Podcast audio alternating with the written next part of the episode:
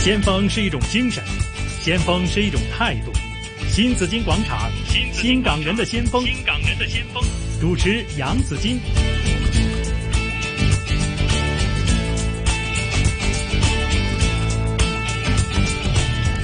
好，今天呢，新港人的先锋呢，为大家请来了一位先锋，也是发明家，很厉害，有很多的发明啊。 呃，他是三和生物科技的创办人、执行主席兼首席的技术总监。那严先先生呢，也是香香港的呃关键零部件制造业协会的理事长，而且还是多个行业协会的副主席，包括有香港电子科技商会的前副主席啦，还有香港光机电行会呃行业的协会的副主席等等这些哈。但是呢，我想大家最重要的还是很关注的是严先生在通讯、消费类电子产品还有生物科技领域上呢，拥有这个多项的发明，并且呢是获得了这个呃呃国际金奖、国际很多的奖项的哈。咁啊，今日咧就嚟同我傾下偈啦。Hello，嚴慧林先生，嚴先生你好。係，hello，阿 Joyce，你好，早 晨。係啊，我諗香港咧，如果係誒呢個相機迷啦，或者係潛水喜歡潛水嘅朋友咧，一定係會好熟悉你嘅數碼相機同智能手機防水殼呢一個產品啦。嚇，當時係呢個係具有誒、呃、國際工業防水標準 IP 八級嘅防水功能啦，防水深度係達到四十米啦，係香港製造嘅產品。當時呢個產品咧，亦你都係攞咗一個啊，即係攞攞咗好多獎項啊咁樣嘅嚇嚇。咁啊，除咗呢個大家熟悉嘅產品之外咧，仲有好多其他嘅呢個研發同發明嘅喎、仲有咧可能大家誒、呃、會熟悉嘅呢個三 D 嘅打印技術啦。嚇、呢、個亦都係製造智能手機殼嘅呢個模板啦，係亦都係將呢個三日嘅工作咧縮短到六小時嘅嚇，呢、啲都係嚴先生嘅喺喺你嘅努力之下嘅創建嘅香港製造嗰啲品牌產品嚟嘅。我想知啦多謝多謝嚇，嚴先生點解你嚇、你你有好多發明，你有幾多你有幾多個發明咧嚇、你自己，你有八十幾項嘅專利。其實發明啊，我諗我都數唔清楚我有幾多發明啦。係咁咧，即係即係其實我自己都有個習慣嘅，即係係我誒，我成日都有支鉛筆同埋有本簿喺手。 係咁啊，如果冇我都會有部手機，即係我一諗諗到有啲咩新靈誒靈感咧，咁我嗯就會即刻記記低嘅。係咁呢個誒自細到到而家都係咁樣樣嘅。哦啊，咁其實即係一個人每一日都有唔少嘅靈感嘅，即係其實係誒，即係科學家講，你有啲科學家講啊，即係每一嗯日每每個人都有成兩萬個唔同嘅靈感咁樣嘅，係啊啊，即係你每點日樣都去會有兩萬幾拿個捏靈感啊。係嘅係嘅，我諗任何人都會有嘅啊。不過你點樣可以拿捏得到呢一係啦啲啲靈感同埋即係點樣去處理呢啲靈感咧？咁樣嗯啊啫，嚇嚇。係嗱，你可唔可以舉個例子啦？即係例如乜嘢係你嘅靈感咧？一句話或者見到啲乜嘢係係咯？點樣就係一個靈感咧？其實誒、呃一句話又好，或者誒、呃你睇見，我諗最重要都係嗯自覺，即係嘅嘅嘅靈感係最最強烈嘅嗯，嚇。咁、呢，咧就其實好多年前我都睇過一套戲，佢都話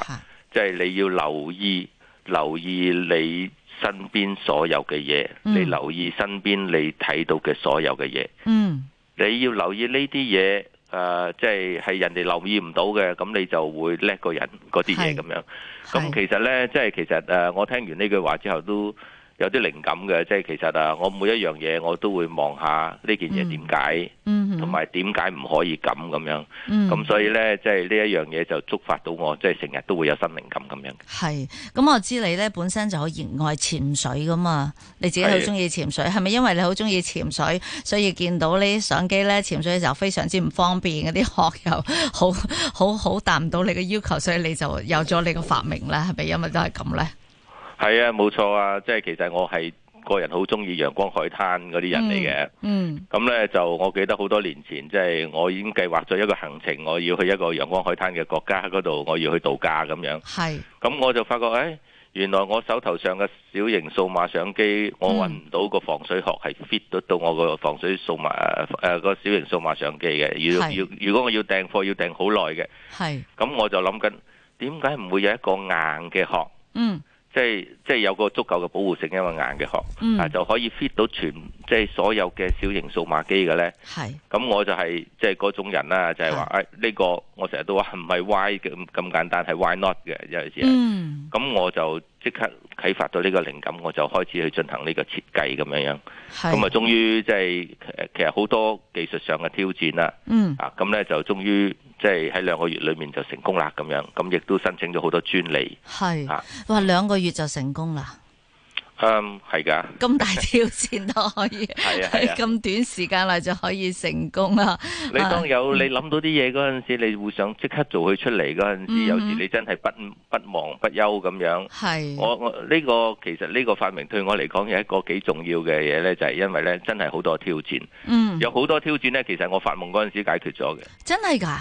係噶，係吓啊啊啊發咗咩夢 啊？有啲咩提示？ 夢出啲咩提示當你？你你當你諗唔通嗰啲嘢嚇嗯呢，你 even 你眯埋咗眼或者你瞓緊覺嗰陣時，其實即係你個不斷咁去思考緊嘅，即係日有所思，夜有所夢嗰係啲。夜有所夢嘅，係啊，咁啊突然咧，啊半夜三更嗯哼發緊夢嗰陣時諗到，咁啊即刻揸起支筆攞翻本記事簿，就將個設計就寫低咗。即係咁，你咁跟住床頭都永遠有支筆同埋有本簿嘅喎。係嘅，係嘅，冇錯。哇！所以即刻就可以幫你解決咗問題啦。其實之前即係講翻都十幾年前啦，係嘛？放水係啊相機呢個拍攝，其實嗰個難度喺邊度嘅咧？嗰陣時係個難度咧就係小型數碼機咧，嚇就即係我哋叫袋裝嘅誒相機咁樣啦。嗯嗯咁其實個個部每一部手機嗰個開關掣個位置唔一樣。係我撳快門嗰個掣個位置唔一樣，個係鏡頭呢個位置唔一樣，個係鏡頭長短都唔一樣。嗯嗯咁我點樣可以做一個硬硬殼？咁個硬殼當然啦，你嗰個撳掣位係你唔可以喐得㗎啦。係。但係點樣我幾時都係撳到嗰個位，但係呢就可以 access 到即係嗰個相機嘅唔同嘅位置呢。嗯嗯咁其實呢，要喺一個好細嘅空間入邊呢，係 我做一個好大行程嘅操縱杆啊！嗯咁咧我就可以撳到入邊嗰啲掣啦，咁樣係嚇。即係呢咁個而最大挑戰嘅啫，水係啦，中呢操個最大挑縱戰。，即係水中操作觸控屏幕係咪啊？誒，呢個係第二個啦。哦，開頭咧就係我哋小型數碼相機個防水殼咧，就係要撳嗰個相機嘅掣啦。係，但係咧就其實啊，我當我推出嘅產品嗰陣時咧，嗯，就誒即係過咗冇幾耐咧，就誒嗰啲嗰啲誒智能電話出嚟啦。咁啊係特別就係蘋果電話啦咁樣。係係，咁咧就係即係係用觸摸屏嘅。嗯，咁咧都即係其實嗰陣時，我亦都係俾人哋即係挑戰啦。嗯咁話誒 William，你冇理由你諗唔到嘅。咁 樣我話我話我我我我諗唔到喎，嗯開頭我真係諗唔到，因為我覺得呢個真係好大嘅挑戰。係，因為大家都可以試下呢，其實如果將小型數碼機呢，笠咗落個膠袋入邊呢嗯，開咗個水喉，嗯，咁然後跟住你揾手去撳個觸摸屏呢，係完全一啲反應都冇嘅。嗯哼，嚇嗯咁但係點樣可以可以喺水入邊又可以撳到個觸摸屏呢？咁哼樣？係，咁嗰陣時，即係人哋問我，佢話你冇理由諗唔到嘛，嗯咁哼，我咪試下，咁 又係喎，why not 啊嘛，咁我咪試下，咁啊終於又係用咗大概個零兩個禮拜到啦，係咁呢，我就諗通咗，嗰陣時係歡喜若狂嘅，係，咁呢，我就即刻揸架車去咗沙灘，嗯跳咗落鹹水嗰陣時，嗰陣時好凍下嘅，係，應該好似係十一月嘅，咁又又跟住呢，就即刻又誒、呃去啲淡水嘅地方試下，哦原來鹹水得嘅，淡水得嘅，，係嗯咁我就着手寫份專利。咁咧，就喺我未誒、呃披露任何嘅嘢出嚟之前咧，嗯我就已經將我啲專利嘅文件已經係寫好晒咁樣樣嘅。嗯哇，咁啊都係要保護自己嘅呢個知識產權噶啦，係咪啊？即係所以就。即係係咪所有嘢都會申請咗專利嘅咧？定係申請專利嘅時候會唔會有另外一套嘅檢測嘅方法先俾你申請嘅咧？誒、呃需要嘅，其實咧誒、呃、專利呢一樣嘢咧，其實係一個商業決定嚟嘅。嗯，咁啊，當你覺得如果你嘅設計或者你個發明係有市場價值，係，咁咧我咧就會去申請專利啦。嗯，咁咧就因為我哋係第一，我哋喺申請專利嘅過程當中呢，我哋就會避免咗我哋侵犯咗人哋嘅專利先哦，嚇。咁、呢就呢個我哋就會做嗰啲叫做誒、呃、專利嘅搜尋嗯，嚇。咁、我哋做完呢個呢，咁我哋跟住呢就係、去寫一啲專利係我哋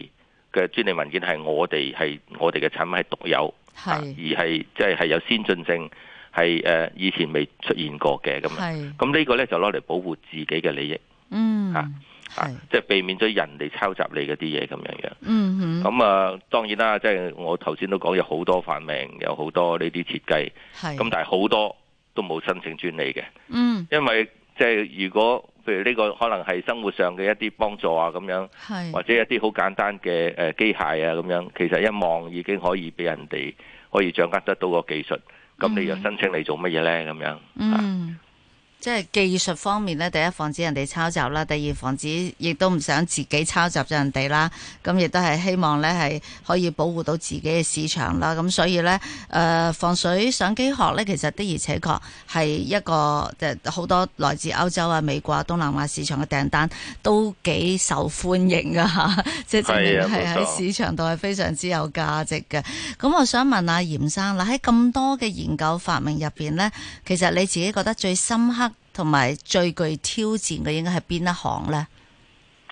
誒咁講喎。嗯，深刻呢，就又同挑戰誒，我應該我就會分開兩項嘅。係，咁如果最深刻呢，就會係嗰個防防水學啦。呢、個真係嗯一個非常之深刻嘅一個發明嚟嘅。係，但係最具挑戰呢，就會係一個即係、我最近都忙嘅一個生物科技嗯嘅一個研究項目。係，咁、因為生物科技呢，即係其實本身唔係我最熟嗰行嚇。啊係，咁呢，就誒、啊其實我自己本身係讀電子嘅，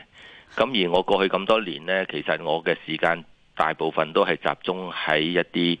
即係先進生產製程啊，嗯，誒或者係機械設計啊、嗯光學啊各方面。係，咁但係生物科技對我嚟講係唔係好誒，即係我唔係好熟嘅。嗯，咁但係呢，就其實誒誒、呃呃我以前就係諗緊啊，我哋既然譬如我哋掌握到誒、呃生物芯片嗰個技術，或者係微流體生物芯片嘅技術，係，可以做啲咩呢？咁樣咁係其實係從一個我哋叫做應用去開始嘅，嗯，即係我手頭上係有一啲技術，嗯，但係去應用一啲呢，其實我唔係好熟悉嘅領域。嗯，咁樣咧就所以咧我就即係開始學習啦，係認識一啲相關嘅人啦，係招聘一啲即係揾到啲拍檔係去喺呢方面嘅有有誒、呃嗯有經驗有知識嘅人。嗯，咁、所以咧就而家我同我啲拍檔咧就非常合拍嘅，係啊因為咧就我喺誒即係先進生產技術嗰邊就比較熟悉，咁我嗯就可以將一啲產品或者將一啲概念咧去現實化。嗯，咁而其他人呢，就可以幫得到我喺生物科技嗰個技術啊，或者個市場啊各方面。係，啊點解話佢有挑戰呢？就因為即係第一我唔熟啦咁樣，咁呢，就其實佢裡面呢，就係誒誒唔止係一啲專利技術咁簡單，嗯哼，佢仲有好多我哋叫做即係 know how 有嗯啲配方喺入邊，嗯，嗰啲、啊配方亦都唔需要申請專利嘅，即係嗯，誒我哋將嗰個誒流程，我哋將佢優化咗。係，咁而係我哋用嗰啲誒，即係生物化學材料，我哋做嗰個嗯嗯配方嗰陣時咧，咁其實有啲嘢我哋都會自己保留、係，保護住。咁所以咧，有技術層面嘅，有專利層面嘅，亦都有我哋自己嘅 know how 嘅層面咁樣。嗯哼，同埋生物科技嘅研究咧，其實好多時都需要有原材料係嘛，即係佢冇錯唔似咧就之前嘅電子啊、光學啊呢啲，有時自己可以生產或者容易揾到。但係咧生物科技佢本身係需要有原材原材料，你先至可以做到佢一個嘅嘅嘅整合嘅研究。所以呢度冇錯會唔冇會錯有都難啲係嘛？係噶，呢、個所以咧，即係誒，我哋即係我哋嘅團隊非常之好啦。咁啊，佢哋即係即係認識好多唔同嘅供應商。咁啊，係同一時間咧，我哋都會同好多唔同嘅院校咧，嗯就好多合作嘅。嗯哼咁咧就好多院校佢本身亦都具備咗呢、個即係呢啲材料嘅研發啊，或者呢材料嘅製造嘅能力。嗯。咁所以我哋都會同佢合作嘅。係啊，咁生物誒嗱，你哋咧就有個叫微流控晶片，微流即係微流控嘅晶片啦。咁係係咪就係呢一張嘅晶片咧，就可以即係做到即係生物科技好多其他嘅測試，即係唔同嘅病毒嘅測試嚇、都可以通過呢個晶片就，如果係研究成功嘅話咧，就可以用得到咧。係冇錯，其實咧微流控個生物芯片咧係一個比較誒、呃即係好 broad 比較廣泛嘅一個誒、呃字嚟嘅。吓，咁本身利用微流控嘅生物芯片技術咧，其實可以做到好多嘢嘅，嗯即嗯，係可以做譬如話，就算環境嗰方面嘅檢測啊，係啊，總之佢係一種流體嚇，嗯即係誒一種液體嚟嘅。咁咧，我哋可以做環境檢測啊，甚至冇做一啲化學嘅檢測啊、生物檢測啊，嗯即係等等都可以嘅。嗯，咁但係咧，我哋就誒、呃因為誒、呃我哋即係誒、呃既然譬如微流體生物芯片可以做到，即係比我哋平時嘅實驗室做得更加快、更加準。嗯咁我哋咧就將佢嘅定位，不如我哋公司長遠嘅方向咧，吓，就做一啲對生命有威脅嗯或者即係誒，呃即係時間係比較關鍵嘅一啲疾病嘅檢測。咁所以係我哋就即係將我哋嗰個優勢咧，就即係咁樣就可以將我哋嘅優勢更加即係顯露到出嚟啦。嗯哼，今次係咪你第一次開始研究緊呢一個嘅呢個生物科技嘅檢查？就係之前都有做過㗎。誒、嗯其實我哋喺誒嗯二零一二年成立之後咧，咁嗯已經係誒、呃行呢、個即係對生命有威脅嘅疾病或者係時間比較關鍵嘅疾病嘅檢測啦。嗯咁嗰陣時其實二零一三年可能大家都記得就係誒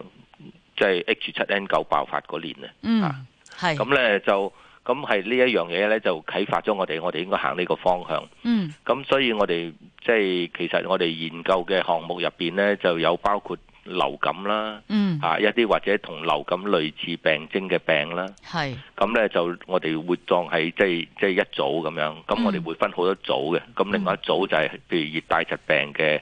即係用好多時啲熱帶病都係用蚊傳染啦，例如譬如話誒瘧疾啊，例如登革熱病啊嗯、寨卡病毒啊咁樣。嗯咁我哋又會第二組咁樣，咁係亦都會有第三組、第四組。咁我哋而家咧就係同一時間，我哋都好多個項目同一時間都係誒喺研究當中嘅。嗯。咁啊，因為咧就誒、呃，對於即係全球嘅快速測試咧，其實大家都知道，目前仍然都係以 PCR 為主啦，咁樣。咁係係啊啊，但係時間就比較長，所以咧，嚴生希望可以通過你哋呢一個嘅誒、呃晶片嘅呢一個技術嘅運用，可以將個時間可以縮短啲，同埋更加準確啲，係嘛？係啊，冇錯啊，因為咧呢種芯片咧，嗯即係其實我哋而家個技術可以喺十五分鐘裏面咧，係就已經可以精誒即係檢查得到嚇係嗰個樣本入邊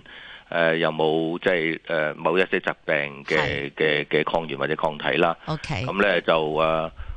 咁，所以係嚴生係，我第一陣先至再繼續傾呢個話題，好好啊嘛？吓，依家好啊聽聽好啊財經消息先吓，翻轉好頭，OK 再聯絡阿嚴生嘅。